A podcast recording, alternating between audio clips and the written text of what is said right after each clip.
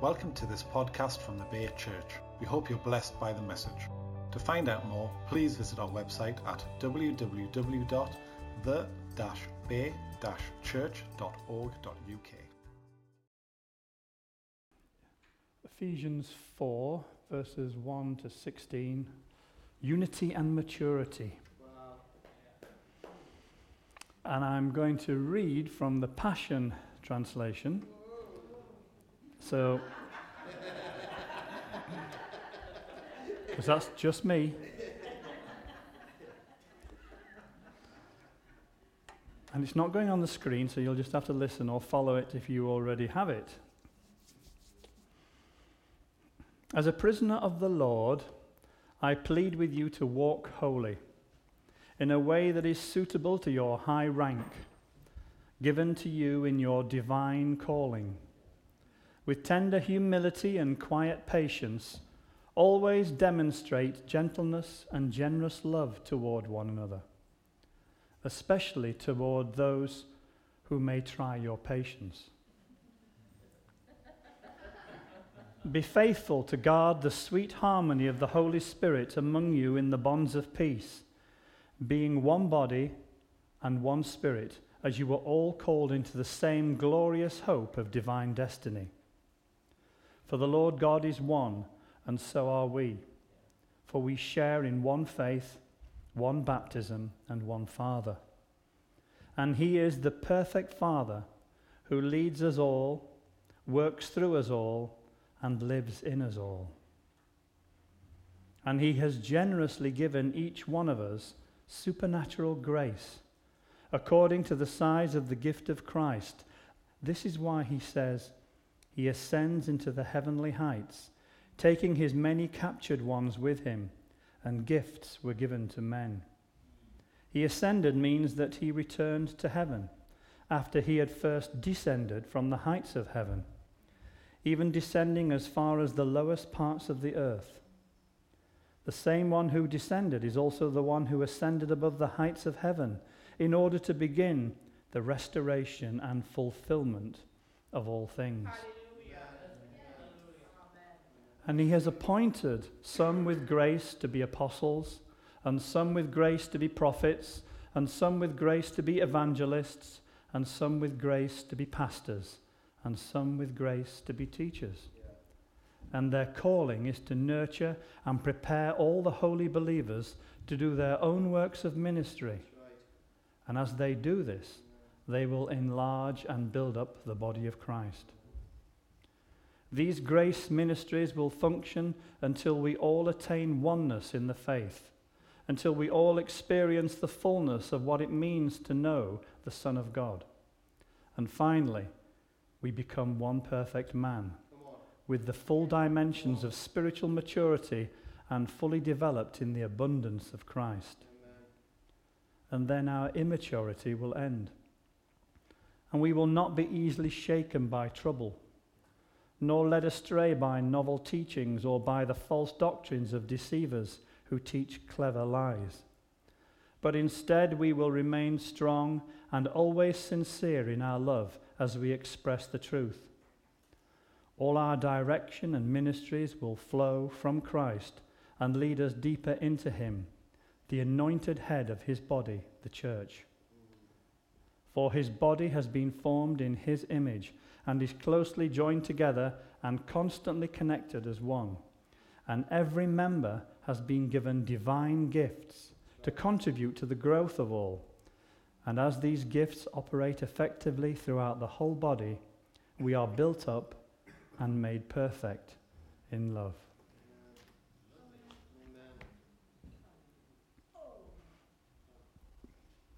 So the Apostle Paul wrote this letter, and I know we call it the letter to the Ephesians, all right? But it's actually written to a group of churches, not just to the church in Ephesus. So it's not corrective teaching for a specific church. It's not specific encouragement for a particular church. It contains truth and exhortation that's relevant for all believers, and that includes us. I mean, the letter's close identification with the church in Ephesus was something which happened when later copies of the manuscript were transcribed. But initially, it was written to a group, so it was a round robin letter to a group of churches. And in it, at the very beginning, Paul exhorts us to walk holy. And the reason he does this is because the reality of who we are as believers is always on public view. And it's not locked away in our reasoned theology. We may think that the essence of who we are as believers stacks back to what we believe, our theology.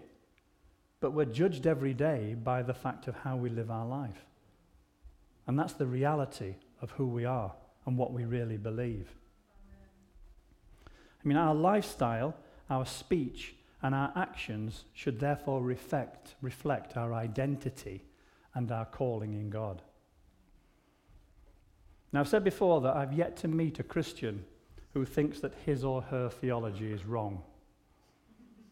It's true. None of you sat here today are sat thinking, I'm, I'm completely up the spout. You know, my theology is wrong. We're all, to a, to a degree, comfortable with what we believe.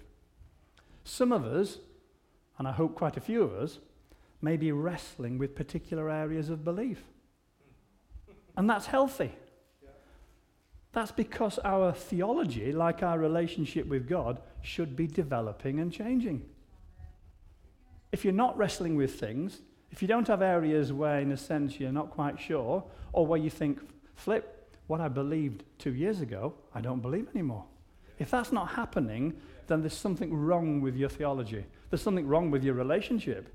Because our theology is really just a posh word for what we believe about God. And as our relationship with Him develops, our theology, our, our belief package will expand and change. Many of us, in fact, I would say all of us, probably need to deconstruct what we believe.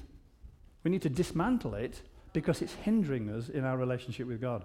We've got some right crap there from years ago that's stopping us from developing our relationship with God, and yet we think it's immovable because we were taught it by learned people or we were taught it within church. It needs to be challenged, it needs to be deconstructed so that God's truth has got a chance of getting in there and changing us. Paul says, Thank you. Paul says, with tender humility and quiet patience, always demonstrate gentleness and generous love towards one another, especially towards those who may try your patience. Do you know who they are? Just look around, you'll see them.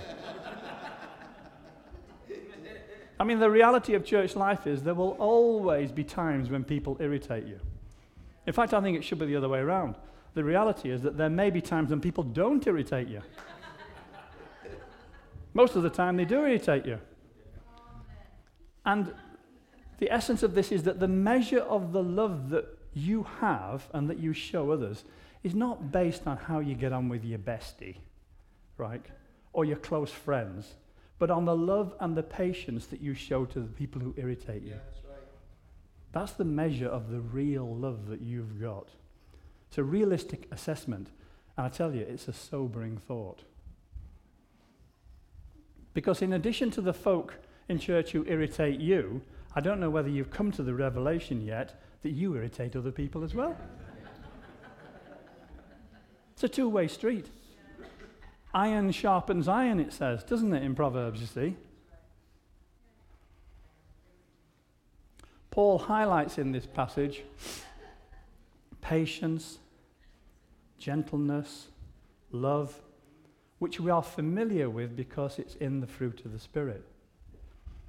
And thanks, and thanks to the blessed Betty, that's Betty Pulkingham, by the way, and the Fisherfolk, most Christians, particularly those over a certain age, can recite, if not sing, the fruit of the Spirit. Now, the band was saying to me earlier, Can we not sing while you're speaking? I said, You'll get an opportunity. And this is the band's opportunity to actually sing the Betty Pulkingham refrain to do with the fruit of the Spirit. Now, some of you might say, Betty who? But I'd like to bet you you know what it is. I bet you they know the song, don't they? Who, come on, then, band. You said you wanted to sing. There's a nice little group over here. Sorry? No, no, no, no, no, no, no, no. no.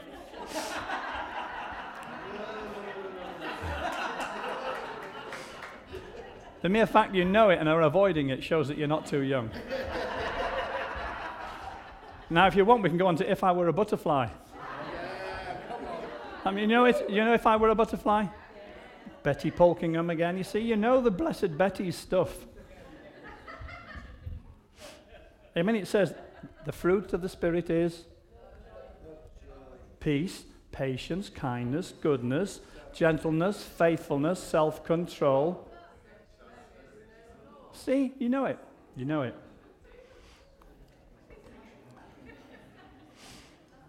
Now, the fruit of the Spirit and the armor of God are, I believe, the top two areas of biblical teaching that suffer from Sunday school interpretation with Jonah coming a close third. because it is fruit, notice, of the Spirit, singular, not fruits, plural, right? Fruit, singular. It's not a set that you collect over time like Cub Scout badges. And yet some Christians approach it that way. You know, they'll say, Oh, God, give me patience. You've already got it. Give me this as though, in a sense, you're lacking or missing that bit. You may be lacking it in realization and in manifestation, but in a sense, you are not lacking it in one sense. It's one fruit with nine flavors.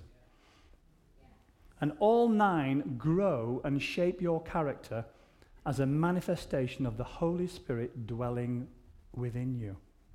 That's why it's called fruit. It is the fruit of the Holy Spirit living in you which manifests in your life. Fruit grows. But interestingly, gifts are given, aren't they? So, why are Christians more impressed with a person's gifting than their character? We are, aren't we? We're easily impressed with a person's gifting, but we're not all that taken or conversationally talk about the fact of somebody's character. A prophetic gift, a teaching gift, a healing gift. And yet, spiritual gifts are like baubles hung on a Christmas tree. There they are. Not very colourful on that screen, much more colourful on my Mac. They attract attention, but the reason I'm distinguishing is because they've been put there. They are not a product of the tree. And you dismantle it and you pack it away at the end of Christmas. Whereas the implications of the Spirit indwelling us is that our character, our language, our lifestyle, and our actions should all manifest love, joy, peace, patience, kindness, goodness, gentleness, gentleness, faithfulness, and self-control. Not a selection from the group. It's not, well, I'll go for any three. All nine. All nine. Now, I'm not knocking gifts by any means because we need them. They're essential for a healthy church. Not just for the leadership, but for everyone. I mean, at the end of 1 Corinthians 12, which is a chapter that talks specifically about gift, it says, And I will show you still a more excellent way. Now, most people think that the more excellent way that's outlined in 1 Corinthians 13 is love. But they're wrong, he said humbly.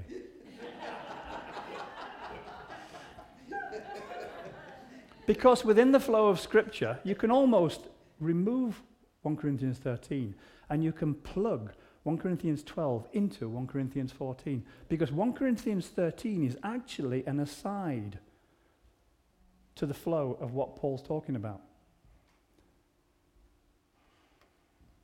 The more excellent way is revealed at the beginning of chapter 14. Because the more excellent way is not only love, it is love plus gifts. It actually says, pursue love and earnestly desire the spiritual gifts. It's probably the only time in Scripture that Christians are encouraged to covet. So get on with it.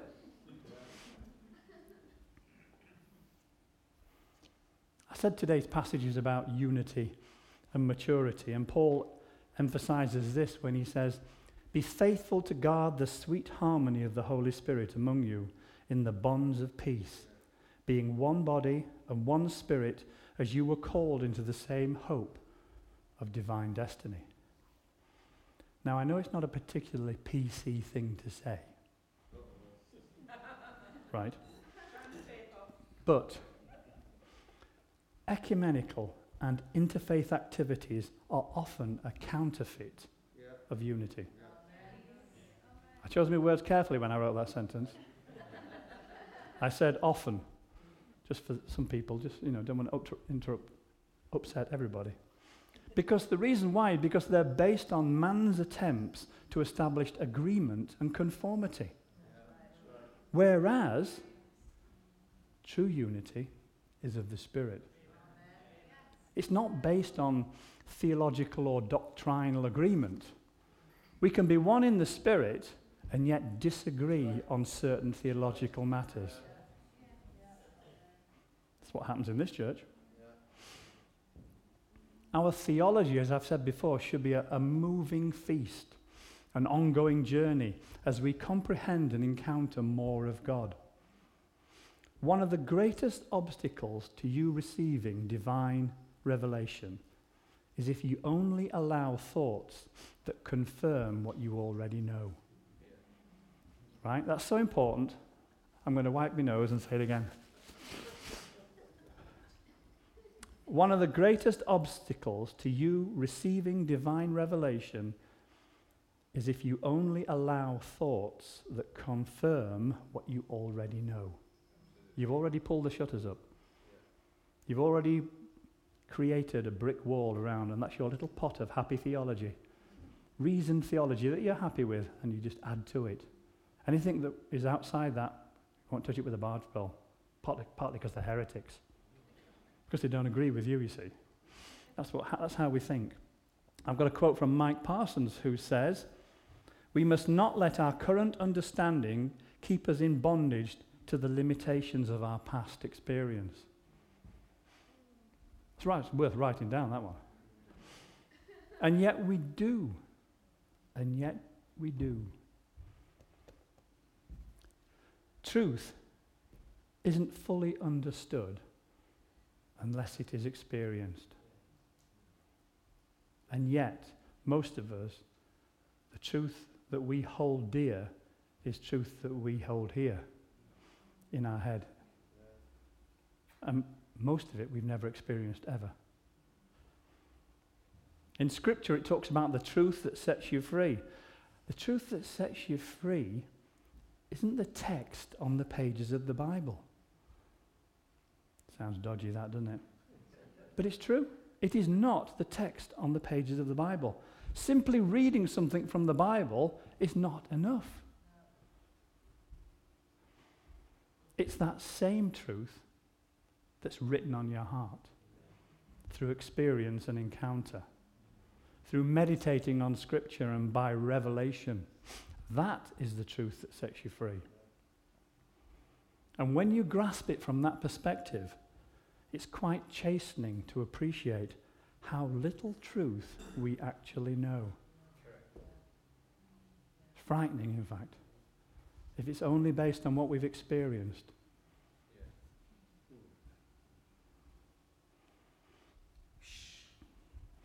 For the Lord God is one, and so are we, for we share in one faith, one baptism, and one Father. And He is the perfect Father who leads us all works through us all, and loves, lives in us all. Now, you are a tripartite being. Did you know that? Do you kind of, is that what you kind of like talk about over breakfast? Did you know I was a tripartite being? Just throw it into the conversation with some of your friends. Because according to Scripture, in particularly 1 Thessalonians 5, verse 23, you consist of body, soul, and spirit. Hence, you are a tripartite being. You are a spirit with a soul, that's your mind, your will, and your emotions, in a body. Are you with me? Are you grasping this? Our communion, our encounter with God, is through our spirit. Our goal, our desire should be to live from our spirit. The problem for most of us, however, in fact, I would probably say the problem for the majority of us, however, is that our soul is firmly in control and wants it, and wants it to remain like that. See, our body and our soul have natural needs, and they are accustomed to living in separation from God and from our spirit. They were brought up that way. You know. Since our natural birth, we have reached out to the world around us looking for love, acceptance, security, significance, and purpose. The result has often been hurt, pain, rejection, insecurity, fear, disappointment, guilt, and shame. But when we are born again, our spirit is brought to life. We can now find love, acceptance, security, significance, and purpose in God and through our relationship with Him. But the problem is that we now have this tension between how we learned to meet our needs before our spiritual birth and this has been entrenched for years and years and years into our habits and in just normal living. That tension, along with how we now know we can get those needs met in Him. And that is a problem in most Christians' lives the old way and the new way. Tension between the two. And after years of following the flesh, this is a battle that we must persevere in and win. Because if we cut off the old way, the world's way, we can be healed and restored so that the flow of life comes from heaven through our spirit, soul, and body to the world. Then we will manifest God's glory, His presence, and His power to change the world around us. But this battle is crucial. Paul goes on in the next bit to talk about what we now refer to as the fivefold ministry. It's a well known passage. It says something like, It was he who gave some to be apostles, some to be prophets, some to be evangelists, and some to be teachers. But I'm going to reread it and put it on the screen for your benefit from the Mirror Bible, which has nothing to do with the Daily Mirror, it's just a particular translation of the Bible. Because I think this breathes new life into this text. The Mirror Bible for this passage says the following. Some are commissioned to pioneer, others are gifted prophetically, some as announcers of good news, some as shepherds with a real gift to care and nurture, and others have a gift to ignite instruction through revelation knowledge. I prefer that version apostles, prophets, evangelists, pastors, teachers. It is the God ordained ministry structure to serve the local church. And yet it is so missing in the local church. Desperately missing. During the past few years, we've seen a re emergence of apostles across the church, across the wider church. But as with any God inspired corrective, there are always mistakes, aren't there? You know, it's the usual thing God initiates, man screws up. It's the history of the church.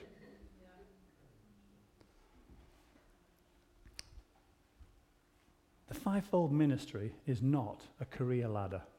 Yeah, right. yeah. And yet, it, it is treated as such within the church. Senior pastors don't automatically become apostles, even if it does say so on their business card and website.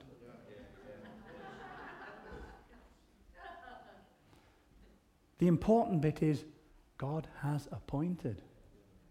That's the crucial bit, not man has promoted. God has appointed. The prophet, the evangelist, the pastor, and the teacher work as a team, a plurality of eldership in a local church. And it says in this passage, their calling is to nurture and prepare all the holy believers to do their own works of ministry. And as they do this, they will enlarge and build up the body of Christ. Members are living stones, leaders are builders, apostles are architects. That's how it works. Apostles are to provide guidance and direction for local church development. Paul goes on to say, and every member has been given divine gifts to contribute to the growth of all. And as these gifts operate effectively throughout the whole body, we are built up and made perfect in love. So once again, we come back to the necessity of gifted whole body ministry within the local church. I mean, we all have natural and work related skills which we can contribute into church life. And there are some opportunities in church life where you just need a willingness to serve others. That's all that's required. I mean, tea and coffee rota is an example of that. You don't need some kind of great gift to go and handle the hatch and give people tea and coffee. You just need a willingness to serve and get your hands dirty a little bit. But today's passage clearly says every member of the body has been given divine gifts to contribute to the growth of all. So, as I've said before, there are no vestigial organs in the local body of church. Nobody is useless, nobody is without function. We have all been supernaturally gifted and can input into church life. So the question is so, what's your bauble?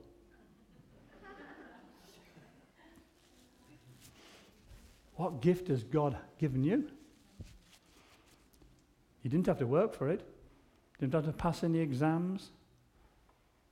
God gives gifts for the sake of the body.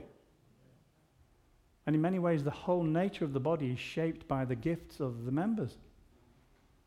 And Paul is saying here that the effectiveness of the body is determined by individuals using their gifts.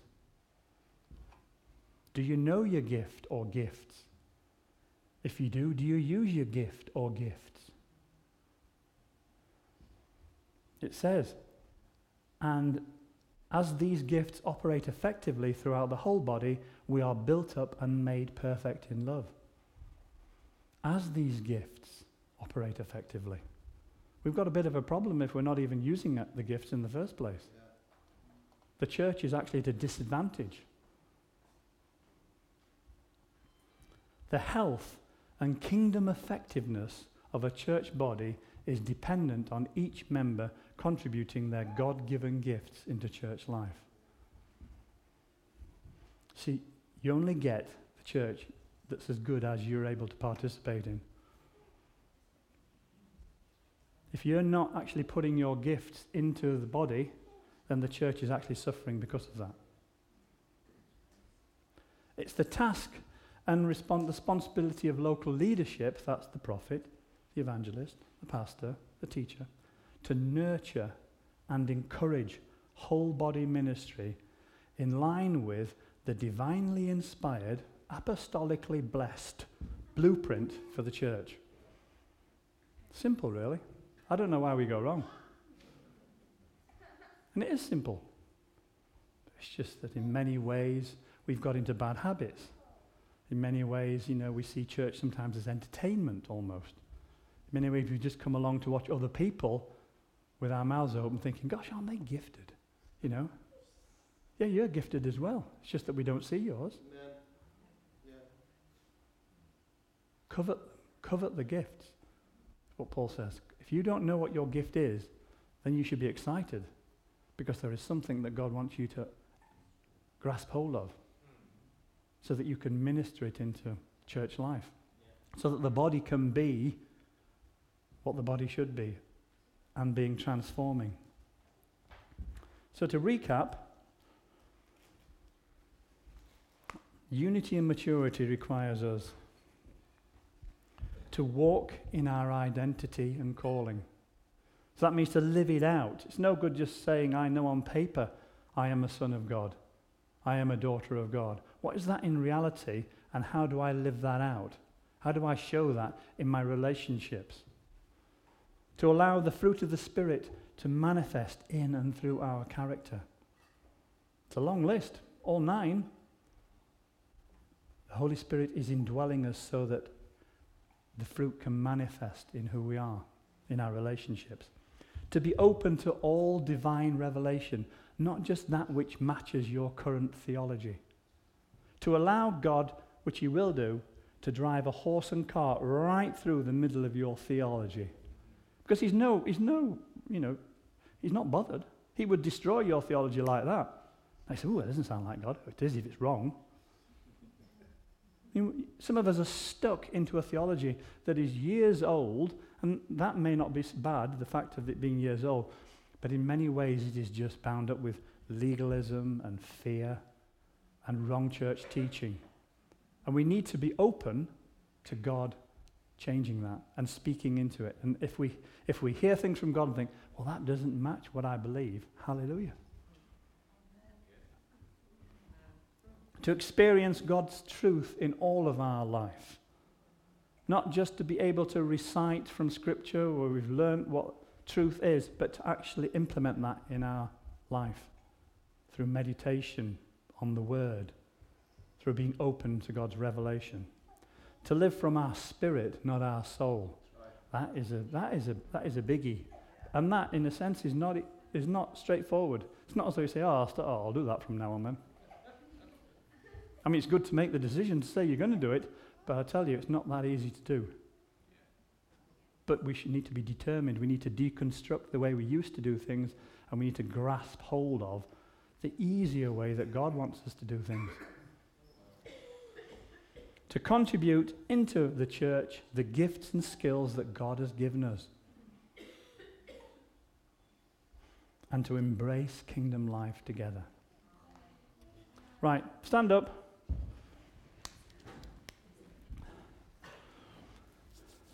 Now, I want you to put your hand on the shoulder of the person next to you, even if they irritate you.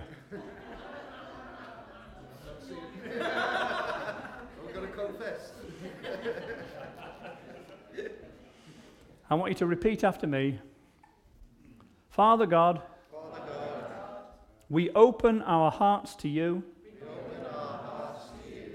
and receive your adoption, acceptance, and affirmation.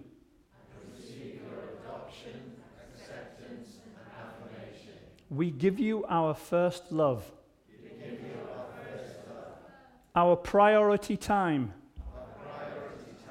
As, we seek to know you better, and experience more of your great love. In Jesus' name. Amen.